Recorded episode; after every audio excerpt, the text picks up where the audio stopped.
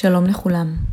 לאור האסון הגדול ומצב הלחימה הקשה בעזה וכמות הנעדרים הבלתי נתפסת, ראינו לנכון להקליט את הפודקאסט שלפניכם, שיעסוק בנושא הנעדרים, משפחותיהם והקהילה בזמן פיגוע טרור המוני בישראל. תינתן הסברה בנושא הנעדרים בפן הטיפולי, הבנה של הנושא ותגובות ראשוניות. מיד מתחילים. Education Master, עולם הפודקאסטים של מכללת דוד ילין, המכללה המובילה בחינוך וטיפול. המומחים של מכללת דוד ילין מגיעים עד עליכם ומדברים על חינוך, טיפול ומה שביניהם, כי דוד ילין מורים את הדרך בדרך שלכם. אז שתהיה לכם האזנה נעימה. שלום. אז היום אנחנו ניתן את הבמה לגלית יצחקי דרייזן, ולפרופסור קרן שלו. גלית היא פסיכותרפיסטית ותיקה, פרופילאית פלילית, עוסקת בתחום הנעדרים מזה עשור, גם בהיבטים המעשיים באיתור נעדרים, בפרופילאות ובהיבטים הטיפוליים של טיפול בנעדרים ששבו למשפחות הנעדרים. פרופסור קרן שלו היא מנהלת מכון המחקר האנגלי לחקר הנעדרים, המשוייך לאוניברסיטת פורtsmouth, חוקרת במשך שנים את נושא הנעדרים באנגליה ובעולם. המכון עצמו מהווה מקור לחקר בינלאומי ושיתופי פעולה. שלום. אה, אהלן, היי. אני קרן שלו, אה, אני פרופסורית שאני אה, גרה באנגליה, אני פרופסורית שמתמחה בנושא נעדרים כבר מעל לעשור. ואני עובדת פה באנגליה אה, עם משטרות, עם אה, עמותות, אה, לא רק באירופה, אלא גם ברחבי העולם. והיה לי קשר כבר הרבה שנים עם, עם גלית, וחשבנו שזה הזדמנות להציג את עצמנו, להציג את נושא הנעדרות, ובוודאי בימים האלה כשזה מקבל זווית אחרת. אה, אז קודם כל, היי קרן, אה, אני שמחה שאת איתי, את פה נמצאת אה, כבר כמה ימים תומכת ונמצאת, ותודה רבה. לא רק בי, אני יודעת שבמעגלים נרחבים. אכן הקשר שלנו התחיל בעצם בנושא של הנעדרים בישראל, שהוא נושא שיש סביבו אתגר מצמיד, גם ההגדרה של מהו נעדר, מי הוא נעדר, וההתייחסות הממשלתית לנושא הנעדרים, שיש פה, יש בישראל איזשהו, אנחנו נמצאים במסע ארוך להגדרה של הנושא. ובתוך uh, התהליך הזה אנחנו נפגשנו כמה פעמים, גם למדתי הרבה ממך ומהמכון, uh, אז ככה נוצרו קשרים מקצועיים, ואני רוצה להגיד שלא העליתי על דעתי שככה אנחנו נצטרך להיפגש uh, שוב, ובכל זאת, ואני באמת חושבת שיש לי זכות ומזל שזה, שאני מכירה אותך, ואנחנו באמת יכולים להיעזר בך. Um, היום בישראל הנושא של הנעדרים עומד uh, להיות הנושא של ה... לפחות העשור הבא, לצערי הרב, כי פקד אותנו אסון uh, גדול. Um, ואני uh, התבקשתי על ידי מכללת דוד ילין לנסות ככה קצת, לתת קצת איזושהי התחלה של התייחסות למהי הטראומה הזאת של, שסובבת סביב נושא הנעדרים. משפחותיהם, הקהילה, כן, עצרתי. זהו. כן, אז בואי נתחיל בלהגדיר מה, מה, מה הוא נהדר, כי זה נושא מאוד בעייתי, לא רק אה, בארץ, בכלל בעולם אה, עשיתי על זה כמה מחקרים, אני יכולה להגיד שזה מאוד מורכב, אז בוא נגדיר למי שמקשיב, מה זה, מה זה נהדר.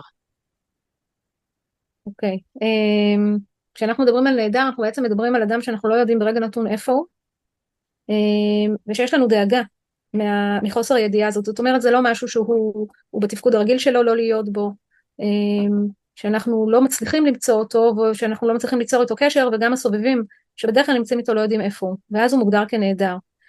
אה, זו היעדרות, זו ממש הגדרה מאוד מאוד מאוד רחבה וסביבה בעצם נוצרו כל מיני פעולות אה, של המשטרות בעולם, פעולות שונות להגדרה הזו כדי בעצם לעזור למצוא את אותו אדם. אז אה, בואי ניתן אולי קצת דוגמאות של ביום יום, מה זה אומר בארץ אנשים נעדרים. אז אני אגיד על אה, נעדרים שמכירים פה בישראל, אה, בדרך כלל באזרחות אנחנו מדברים על, אה, על אנשים שהם דימנטים שנעלמים, שיוצאים פשוט לדרך מתוך, מתוך הדימנציה וקשה לדעת איפה הם, ואז המשפחות שמות לב שהם אינם והולכות מבקשות את האיתור שלהם. יכולים להיות אנשים שיש להם איזשהו קושי רגשי ונפשי, שהם נעדרים כחלק, מה, כחלק מהקושי הזה. גם אובדנות, הנושא של אובדנות כרוך מאוד בנושא של נעדרים. כמובן שיכולים להיות גם נושאים של נעדרים שנעדרים סביב עניינים פליליים. גם כלכליים וגם כלכליים פליליים שהם בעצמם בורחים, זאת אומרת זו היעדרות של בריחה או, בריחות, או היעלמות שהיא פלילית ואנחנו בישראל מכירים היטב גם את נושא החטופים הצבאיים שזה בדרך כלל כשאומרים חטופים בישראל יש מעט מאוד חטופים אזרחיים כשאומרים את המילה חטופים בישראל בדרך כלל מדברים על חטופים צבאיים וגם בישראל החטופים הם לא רבים זאת אומרת הם תמיד מעוררים את כולנו וכולנו אנחנו מדינה שמאוד חובקת את כולם אבל אין פה כמויות של חטופים וכרגע האירוע המרכזי שנמצא כאן הוא אירוע של גם חטופים וגם נעדרים שלא מרצונם. כמובן באופן מאוד שונה מההיסטוריה זה חטופים אזרחיים ובכמות שאף פעם לא, לא נראתה. נכון. אז בואי נגדיר שוב מה אנחנו כוללים במושג נעדרות במצב הנוכחי. אז היום בישראל הנעדרים הם כל מי שבעצם אנחנו לא יודעים איפה הוא. כל האנשים בעצם שנפגעו מפיגוע הטרור ההמוני שהתרחש בדרום הארץ, גם משפחות שבעצם נקראו אנשים אחד מהשני והם לא יודעים איפה הם נמצאים, איפה נמצאים ההורים, איפה נמצאים הילדים, גם אם חושבים שהם חטופים וגם אם חושבים שהם עדיין בתוך ישראל, הם נעדרים. כל מי שאנחנו לא יודעים איפה הוא, הוא נעדר. גם אנשים, גם... גם אנשים שאולי, סליחה, נהרגו או נרצחו, ואנחנו לא יודעים, עדיין לא מצאנו אותם, זה סריקות ויש הרבה סריקות ויתורים שנעשים כרגע תוך כדי, הם נחשבים נעדרים. רק להדגיש שהנושא הזה, עד שאין זיהוי רשמי, שמדווח למשפחות, מבחינה רשמית זה עדיין מוכר כאדם נעדר. אז צריך להדגיש את זה, כי זה חשוב שהמשפחות יבינו את ה... איפה, איפה הם עומדים. זאת אומרת שעד שהמשפחה לא קיבלה מידע שידוע בצורה רשמית מה קרה לאדם, לאדם היקר שלה, לקרוב במשפחה, האדם מוגדר כנעדר. כן. אז בואו בוא נגיד, למה אנחנו כאן? למה, למה רצינו לדבר איתכם? הסיבה המרכזית שהתבקשתי לדבר בפודקאסט הזה הוא כדי קצת לדבר על התגובות הראשוניות שאנחנו יכולים לתת גם בקהילה וגם למשפחות ולילדים אה, למשפחה המורחבת שתומכת הרבה פעמים את המשפחות הגרעיניות שעברו אה, אה, עברו אסון מאוד מאוד גדול ושחווים כרגע נעדרות. איך אנחנו מגיבים למי שכרגע לא יודע איפה אדם יקר מאוד שלא נמצא. ולכן התכנסנו כאן וזה נשמח שככה השיחה תהיה סביב הנושא הזה. לא, עכשיו המעגלים, אני חושבת שזה מאוד חשוב שאנשים יבינו את הגודל של האפקט. כי לפעמים אנחנו חושבים, אה, זה לא קרה לי, זה לא קרה למשפחה, אז אני בסדר, וזה לא בהכרח נכון. אה, כשמדובר בנעדרים, היה מחקר שהראה שבממוצע 12 איש מגיבים באופן רגשי מאוד מאוד קשה להיעדרות. עכשיו זה ממוצע כמובן, יש אנשים שיש להם אה, קשרים חברתיים יותר ענפים, יש, יש אה, כאלה שפחות, אה, ואם מתחילים להכפיל את המספרים של מי כרגע מוכרז כנעדר או נחשב כנעדר, אה, כפול 12, כפול 20 אפילו, אה, אז מתחילים להגיע לאלפי איש שזה קשור אליהם באופן ישיר. כשאנחנו אומרים מעגלי פגיעה, כשאנחנו אומרים שבין 12 ל-20 איש נפגעים מחוסר הוודאות של אדם שנעדר, והוא נעדר גם תחת התקפה, זאת אומרת יש גם חשש לחייו, אז אני חושבת שאפילו אפשר להגדיל את כמות ה... לא, לא חקרתי את זה, אבל נראה לי די בבירור שכמות ה... הנפגעים יותר גדולה, אנחנו מדברים על מעגלי פגיעה, אנחנו מדברים בעצם על טראומה, שכולם חשופים פה לטראומה אה, מתמשכת וארוכה, אה, ולכן ההקשבה לאנשים היא מאוד חשובה, הקשבה, תכף אנחנו נדבר על איך עושים את ההקשבה הזו, אה, גם אם זה ילד מהגן שאח של חבר טוב שלו נהדר, כרגע, או הורה שנהדר, וזה לא בדיוק ההורה שלו, אלא ההורה של חבר, והידיעה הזו מגיעה אליו, אה, יש לזה השפעה, גם אם הידיעה לא הגיעה אליו, אבל ההורים קצת מדברים בבית סביב זה, וגם כשמנסים לגונן, יש השפעה, ולכן חשוב מאוד לדעת שהמעגלים הם, הם נרחבים והם לא תמיד בקשר ישיר, וגם נדמה לנו שאדם לא יודע, במצב העכשווי סביר להניח שהמידע הזה מגיע. עכשיו, יש משהו בנעדרות שהוא מיוחד, כחוויה מיוחדת אנושית. וחלק מהסיבות שרצינו לעשות את הפודקאסט הזה זה, זה להעלות, להעלות את המודעות. כי אנשים לא כל כך מבינים את המיוחדות של זה. אחד הדברים הכי יפים ששמעתי, לנסות לה, להתחיל להסביר, זה שבדרך כלל אנחנו מדברים על חיים ומוות. אנחנו, יש את ה... כמו שחור ולבן, ונעדרות זה באמצע. Mm-hmm. נעדרות זה הלא נודע, לא יודעים אם בן אדם חי או בן אדם מת, זה איפשהו נעלם. ואנחנו באופן אינסטינקטיבי בכלל לא מורגלים לא רק להתמודד עם זה, גם לדבר, אין שפה, אין טקסים, אין שום דבר תרבותי בעצם שיכול להכיל אותנו בחוויית הנעדרות. אז זה יוצא מצב מאוד מאוד קשה מכמה בחינות שאנחנו רוצים להעלות את, ה, את המודעות אליו. אני אמשיך את הדברים ואני אגיד שבעצם המצב הזה של אי ודאות נקרא אה, מצב של נוכח נפקד, זה בעצם אדם שהוא ישנו ואיננו באותו זמן נתון, אה, ואנחנו, הנפש שלנו לא מסוגלת להכיל את זה בצורה שהיא מכילה באמת את היש ואת האין, גם אם האין הוא מאוד כואב, הוא עדיין משהו שאפשר להבין אותו יותר אה, בקלות, וגם את היש בוודאי שאפשר להבין, אבל את היש ואת האין ביחד, זה מצב נפשי שאי אפשר להכיל אותו, והוא באמת מתחיל לפתח אצלנו בנפש את המצב שנקרא טראומה מורכבת. גם נושא האבל פה הוא אבל שמתחיל, הוא אבל שלא ברור אם להתאבל או לא, ולכן הוא מין הופך, קוראים לזה ממש כמו אבל קפוא. אבל, אבל שלא יודע אם לקרות או לא לקרות. אה, אפשר לקרוא לזה אפילו משהו עמום, איזשהו אבל עמום, והתחושות העמומות, הקפואות, הנוכח נפקד, אלה בעצם הדיווחים שאנחנו מקבלים עכשיו כל הזמן, זה גם מייצר איזושהי חוויה לא ברורה של ניתוק, אה, ניתוק שמגיע גם, ניתוק כי אנשים מתנתקים והם לא יודעים אם, הם, אם זה תקין להתנתק, מרגישים גם הרבה אשמה סביב הניתוק הזה. אמ, אני דיברתי עם כמויות של אנשים בימים האחרונים והחוויה שהם מצד אחד מתנתקים ויש להם הקלה בניתוק אבל מצד שני הפחד שקרה משהו הוא מאוד גדול והאשמה שסובבת סביב זה אה, אלה הדברים שאני שומעת וצריך לתת להם מקום כמו שהם זאת אומרת לשמוע את העמימות לשמוע את הניתוק לשמוע את האשמה לא לחזק אשמה אה, לאפשר אותה ומצד שני גם להבין שזה כרגע מה שאדם חווה זה, זה המצב של הנוכח נפקד אה, קרן אני רק אגיד שאנחנו כרגע במצב של נוכח נפקד אה, לאומי. זאת אומרת, זה כרגע הדבר שמאפיין את כל, ה, את כל האירוע כולו. אנחנו לא יודעים איפה אנשים נמצאים, ואני רוצה להגיד שאומנם אנחנו יודעים איפה החיילים שלנו פחות או יותר נמצאים, אבל גם זה לא במדויק. זאת אומרת, יש הורים שהילדים שלהם התגייסו לצבא, או אה, אה, הורים שהתגייסו עכשיו למילואים, וגברים צעירים ונשים צעירות שהתגייסו חזרה למילואים, אנחנו לא בדיוק יודעים איפה הם נמצאים, ואנחנו יודעים שיכול להיות שקרה להם משהו או לא קרה להם משהו. זה מצב שמלווה את כל האירוע, כולו. אמ, אני כן אה, רוצה רגע לקחת אותנו לאיך מקשיבים, כי זה הדבר הראשוני, אני חושבת, המענה הראשוני של, אה, של, שצריך כרגע לתת בקהילות, ואחד הדברים הוא באמת לעשות את ההקשבה שהיא הקשבה מכילה והקשבה אמפתית, ופחות הקשבה שהיא תשאולית או מתחקרת מאוד לעומק את האנשים. זאת אומרת, אה, דווקא הפוך, הפוך ממה שאנחנו רואים כרגע שמתרחש, למשל במדיות של התקשורת, התחקור של מה היה, איך הרגשת, מה בדיוק קרה, ירידה לפרטים, אם היא לא מגיעה מאותו אדם עצמו אה, שהיה נעדר וחזר, אוקיי? או המשפחה עצמה שחוותה נעדרות, מה, שהיא משתף, מה שהמשפחה משתפת, עם זה אנחנו הולכים, אנחנו לא מתחילים לפלוש או להזכיר או לעורר זיכרון, אנחנו נמצאים עם המשפחה או עם נעדר שהיה ועכשיו נמצא, במקום שאותו הוא מספר, אם הוא ייזכר אנחנו נקשיב לו. אני יודעת שזה מאוד קשה, כי כולנו כרגע נמצאים במצב שאנחנו רוצים לשתף אה, ורוצים יותר לדעת, אה, אבל בכל זאת המקום של ההקשבה הוא חייב להגיע ממקום של תמיכה ובתוך התמיכה הזאת הפולשנות, החדירה, ההזכרה של הפרטים היא, היא רק היא מעמיקה את הטראומה כרגע, היא לא מאפשרת למנגנוני ההגנה אה, הטבעיים שלנו בעצם לפעול ולחזק אותנו. אה, זה, זה דבר שמאוד חשוב, אני, מבחינת מה שמתרחש בתוך המוח זה בלבול מאוד מאוד גדול בין המון המון חלקים שמנסים בעצם להתיישב ביחד ולעשות סדר בתוך אירוע מאוד מאוד קשה אה, ולכן חשוב לתת לכל מוח לעשות את שלו במקום הזה. אה, זה יכול להיות מהיר, זה יכול להיות לאט. אני רוצה להיכנס בה, אה, כי זה מאוד חשוב שאנשים יבינו שמשפחה זה דבר מורכב. אני חושבת שאנחנו כולנו יודעים את זה מעצם הדינמיקה בכל משפחה, שיש דינמיקות יותר נינוחות ויש משפחות שיש בהן פחות,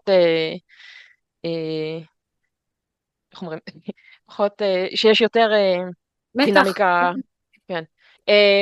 אבל זה חשוב מאוד להבין שבמצב הנוכחי, כל אדם יש לו את הזכות להגיב בדרך שלו, אה, אין נכון ולא נכון, כי זו תגובה מאוד טבעית, המוח אה, מיד נכנס לפעולה להגן עלינו, והדרך שבה אה, בן משפחה אחד יגיב והשני יגיב אחרת, זה יכול ליצור דינמיקה מורכבת עוד יותר בתוך משפחות. זו, mm-hmm. לדוגמה, אם יש ילד נהדר והורה אחד נסגר לחלוטין והורה שני לא יכול להפסיק לדבר ולצעוק ולבכות ויש אה, התנגשות וצריך אה, להכיל לקרובים, לחברים, אה, כמורים, כל אנשים שמגיעים במגע עם אנשים ש, שזה נוגע להם באופן כל כך ספציפי ואישי, לנסות להכיל ש, ולהבין שאין אין, אין תגובה לא נכונה.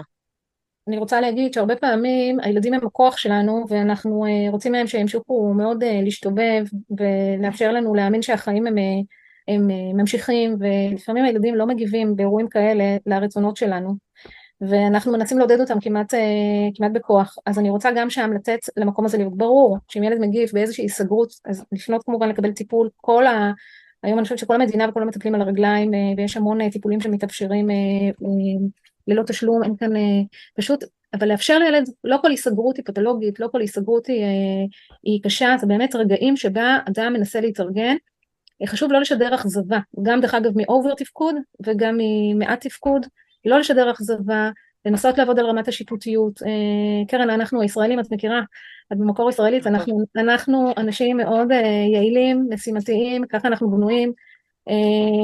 ויש המון אשמה על מי שלא, מי שלא מצליח כרגע לעשות את זה, וזה בדיוק להפך, אני אומרת, מי שכרגע אוסף כוחות זה להמשך. אנחנו צריכים את כולם, גם בתוך המשפחה, דרך אגב, הדינמיקה הזאת של הכוחות היא, היא חלוקה בריאה של כוחות, כי כשמי שעכשיו פועל מאוד חזק החוצה ויתעייף, אחר כך יהיה מישהו אחר, אז גם לאפשר את זה, וגם אני חושבת שהתמיכה של המשפחה והקהילה היא מאוד מאוד משמעותית כאן. בפירוש, עכשיו, יש אלמנט שכל כל מצב של אובדן, בין אם זה אובדן מורכב דרך הנעדרות, בין אם זה אובדן במוות, הוא חוויה מאוד אישית. כל אדם ירגיש לבד עם זה, כי זה מהות החוויה עצמה. אה, ושוב, צריך גם לקבל את זה, ש... ולתת לזה מקום, לתת לאנשים להתבטא בדרך שהם רוצים להתבטא. אה, ולחשוב אה, אפילו על דברים יצירתיים. חלק מהבעיה שאנחנו רואים בנהדרות זה שבגלל שאין לזה טקס, זה לא כמו מוות שהלוויה זה טקס, הלוויה זה משהו שאנחנו מסוגלים להבין ובשביל זה זה קיים בכל תרבות, כל תרבות אנושית יש את הסימון הזה לנו שהחיים הסתיימו. בנהדרות זה לא קיים. אז למצוא דרך לבטא את התחושות, בין אם זה ציור, בין אם זה אה, להכות בפחי אה, בירה, בין אם זה אה, לצאת לטיול, איזה דרך שאדם מרגיש שהוא יכול לבטא, בין אם לתת לילדים לצייר, לתת להם לדבר, לשים שיר שאולי יכול אה, לעזור להם לבטא דברים, אה, ליצור את המין אה, טקס כזה קהילתי, שייתן לזה פורקן, שייתן לזה מקום. אני אמשיך ואני אגיד שאפשר גם להשתמש עם ילדים בכל המקומות שאומרים כמו מה אני מרגיש, כמו איזה חיה אני מרגישה, איפה אני מרגיש את זה בגוף, המון המון כלים שאנחנו מכירים ממקומות אחרים. ושוב אני חוזרת, לא, לא לבטל בעצם את, ה, את התחושות, כי מישהו יכול להגיד שהוא מרגיש רע מאוד, וכשזה מגיע לילדים מאוד קשה לנו לשאת את זה, שילדים אומרים שהם מרגישים מאוד מאוד רע, שהם מאוד מדוכאים, שהם לוקחים שיר מאוד עצוב, כשאנחנו רוצים שהם בכלל ישמחו כרגע בשבילנו או בשבילם. ללכת עם זה כמה שפחות אה, שיפוטיות ולהבין שכרגע זה מה, ש, זה מה שצריך, ודרך אגב בגלל הפער הזה של הנוכח נפקד, זה יכול להיות משהו שמח ומיד משהו אחר כך עצוב, זה יכול להיראות גם לא יציב וגם משתנה. אה, אז גם את זה לאפשר, ולא כאילו להעמיד את הדברים על דיוקם. אין כרגע צורך להעמיד את התחושות על דיוקן. עכשיו, אחד הדברים שאנחנו רואים זה החוויה של תקווה. אנחנו מדברים על זה הרבה באופן אינסטינקטיבי, אל תאבדו תקווה, יהיה בסדר, זה משהו מאוד ישראלי, יהיה בסדר. ושוב, הנעדרות אה, היא מאוד, מצב מאוד בעייתי באמרות האלה.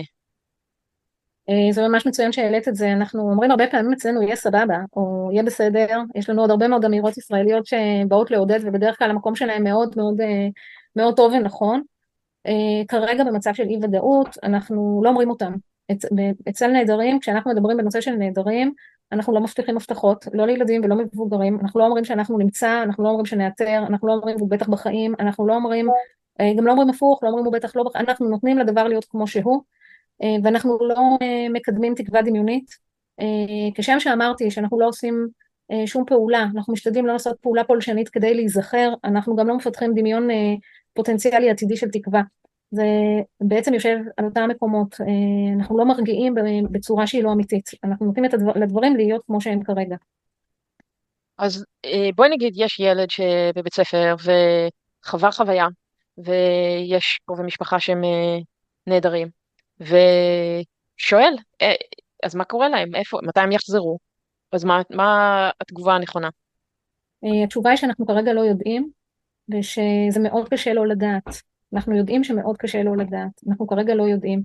אנחנו uh, כן עושים את מרב המאמצים, המאמצים לגלות, ואפשר לגלות איפה הוא נמצא uh, ואיך הוא נמצא, uh, אבל אנחנו לא באמת יודעים, לא באמת יודעים. ואנחנו מבינים שזה קשה. אם יש לך כאן קרן משהו משלך ככה להוסיף, אני אשמח. לא, זה בסדר. אנחנו צריכים לסיים, אבל כי אני חייבת כן. ללכת. אבל אני חושבת שעשינו די הרבה. כן. אני חוזרת שוב על לא להבטיח, כי ברגע שאומרים לילדים אל תדאג, אנחנו נמצא אותו בחיים, אני רק סוגרת ככה את המקום הזה, אנחנו עשויים מאוד לאכזב. ולפעמים על הטראומה הזו מתיישבת, מתיישב גם נושא של אמון, אה, שהבטיחו לי ואני יכולה לשמוע מבוגר, מאנשים בוגרים שאמרו להם שימצאו כשהם היו ילדים את היקירים שלהם ולא מצאו, ולא רק שמתווסף לזה, לא רק אכזבה, אלא נוצר כעס מאוד גדול אה, על ההבטחה הזו שלא קוימה. אה, אני מאחלת לכולנו שאנחנו נעבור את התקופה הזו, יהיה לו קל וזה ארוך. ביום ראשון אנחנו מקיימות פודקאסט גדול בנושא של מטפלים ו... וכלים אה, ראשוניים אה, והמשכיים לנושא של טיפול בנעדרים, משפחותיהם והקהילה, ואנחנו נפגש שם קרן. כן. ותודה רבה שהתפנית אה, לשיחה. תודה לך שהזמנת, והלב איתכם. תודה.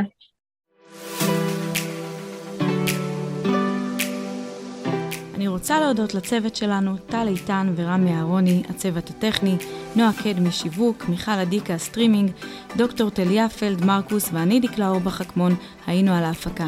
תודה רבה. עד כאן להפעם. אנחנו היינו Education Master, עם המומחים של מכללת דוד ילין. מוזמנים להמליץ עלינו למשפחה וחברים ולכל מי שמעוניין להרחיב אופקים עם המומחים שלנו. נשתמע בפודקאסט הבא שלנו.